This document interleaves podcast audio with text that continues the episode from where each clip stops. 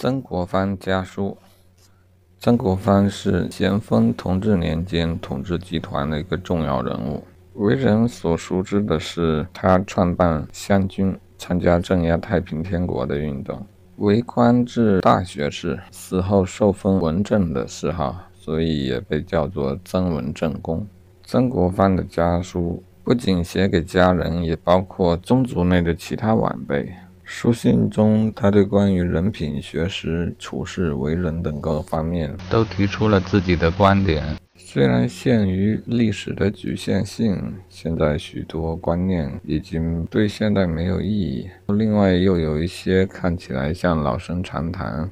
不过，我想，作为家书这一种真实的第一手材料。从中能够汲取到的东西应该还有不少，比方说，从这整本家书的规模来看，就足见他对族中之人的关切以及持之以恒。要知道，古代写书信、写家书是一件挺严肃的事情，他可能要先收到一封书信，看过以后想一天，第二天写个回信，远不像现在打个电话或者发个信息那么方便。基本上可以说，他对家族中的许多联系密切的子弟做到了有信必回，这一点就没有多少人能够做到。由此也可以看出他的家族的强大，以及他在家族中有凝聚力，并非没有原因的。因此，他在家乡创办湘军，能够获得巨大的成功。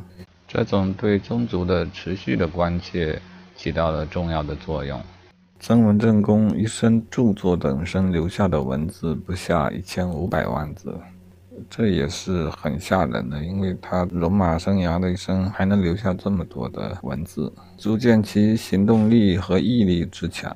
最后随便挑读一些他的原文：盖世人读书，第一要有志，第二要有识，第三要有恒。有志则断不甘为下流。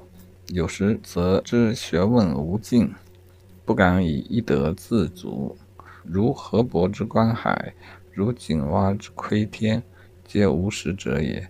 有恒则断无不成之事。